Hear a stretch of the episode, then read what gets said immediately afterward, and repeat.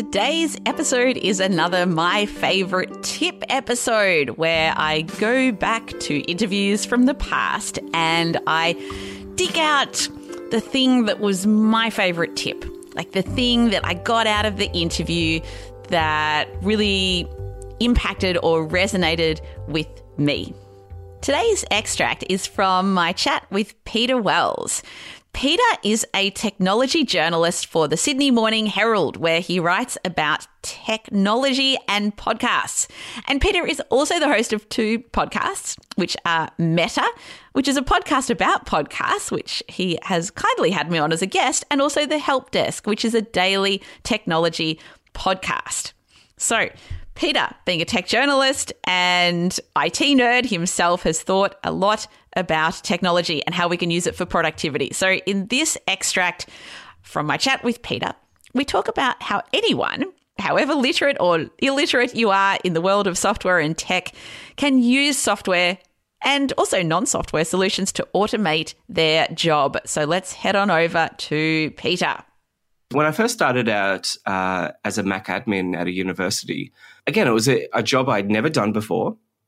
Um, I understood kind of what was behind the job and like what the main tenets of the job were, but I'd never done it, so I didn't really know how long the how long each task would take, and so that's why I started to use Rescue Time. But what I ended up finding was eighty percent of my week was going to packaging apps, which is a boring thing, and I won't go into it. But so, like, I just realized like that is such a massive chunk of the week, and because of that, I thought, well, that is something I need to learn how to automate, and you know, I I gave myself you know a couple of weeks to to not package anything, to give myself that 80% of the time back, um, and figure out a way to automate that task.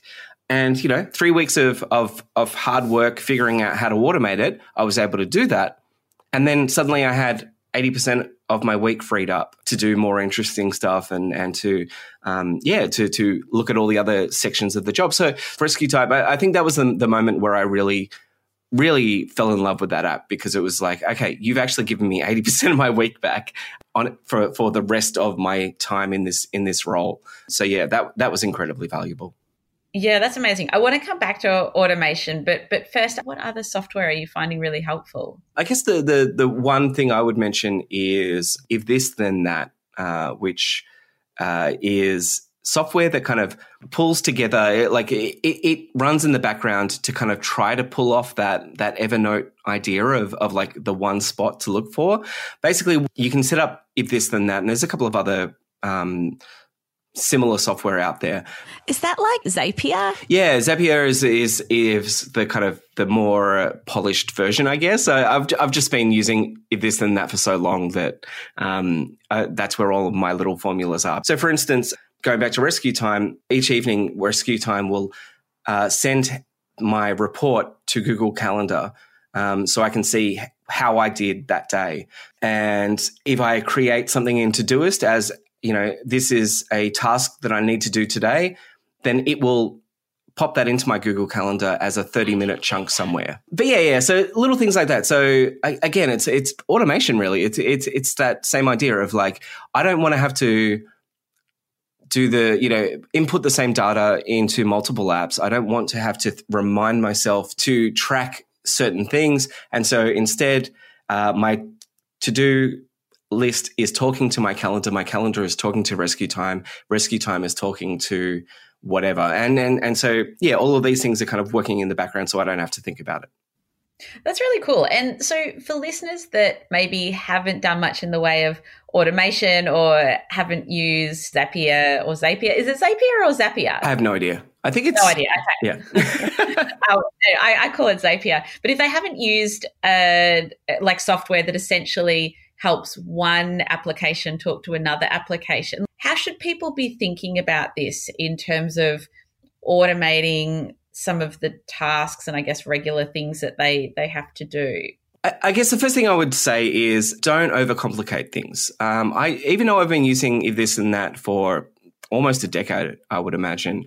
I only have like a couple of rules because you don't want to create an endless loop between applications. Um, uh, so, so just think of like what is the one or two things that you would love to see uh, happening in whatever it is, whether it be, say, if, if you want to see your to do items as all day events in your calendar, then combine those two services and and see uh, see if that works for you. Uh, in terms of automation, though, I would say more of uh, it's not just like software, like if this then that, or like I don't want to get too nerdy here, even though obviously no, please get nerdy. Well, I, I just think that like no matter what the the role you're doing is, whether uh, you're working as an academic, you, you know, I, I, previously worked at a university as tech support, and a lot of my my day was trying to help people automate their tasks and not using specific software but just like saying okay you need to you know if you if you need to prep, prep for a a lecture that you're giving what are the things that you need to do all the time that you can just put into a bucket like whatever it is whether it's just a notes app or a whatever that you you've got a list that you can just always refer back to. So you never have to have that mental energy of going through these tasks that you do every day. And, and so that's, that's what I'd be looking for. The, the other thing I, I would say actually, and, and this is, this is probably not the answer you would expect from a, like a nerdy person, but what I found when I was trying to automate those tasks that I was talking about in my old job the first thing I did was like look up conferences and people speaking about that exact issue because I realized that like if I'm seeing this as a p- total pain in my day, that I'm spending way too much of my day doing this, someone else much smarter than me has already thought of that and has probably come up with a solution. So rather than try to, you know, rebuild from scratch, I'm going to find someone smarter out, there who's already tackled this problem and that's where I, I was able to find a whole bunch of resources on on how to automate my day. Whatever your role is, whatever your day to day role is, go to YouTube and look for previous uh, conferences of your area and see if someone else has kind of come up with that. For, for me, because I, I was working in a very nerdy area, you know, GitHub was a great great resource there. Of uh, so GitHub, if you don't know, is a is a website where people share programming knowledge and skills and scripts that they've written. And so I was able to find computer programs out there that were doing like 80% of what I wanted them to do. And I guess being a journalist and on the one hand really helped in this that I was never uh, embarrassed to just like I'd find out what their contact details were and I'd just email them and say, Hey, I saw this thing that you did and it's so cool and it's so close to what I want, but I would love it if it just did this as well. I have no idea how to make that happen though, but wouldn't that be cool? And a lot of the time they just reply back Oh yeah, I didn't think of that. That would actually be cool. Here's how you do it. And between the pair of us, we would come up with this new system that would make both our lives easier. So I've never been afraid to kind of reach out to to other people doing the similar job that I'm doing and just quiz them and like, what do you do? how do you use the? You know, before we started recording, we we were chatting about how we do backup audio recording. The amount of times I've I've sent my my little screenshot of like here is how I back up the audio that I'm recording so I never lose it um, to to other podcasters out there because I know what a pain it is. I, I, know how awful it is to lose audio. And so if I can share that and make someone's life a little bit easier, then I'm more than happy to. That is it for today's show. If you want to listen to the full episode. I link to that in the show notes, so you might want to check that out. And if you are enjoying how I work, I would be so deeply grateful if you just take five seconds out of your day to leave a review in Apple Podcasts. It might be a star rating or a few words. And by doing so, it helps other people find the show and it also brings a huge smile to my face. So thank you to the hundreds of people that have left reviews. It is so deeply appreciated. So that is it for today's show, and I will see you next time.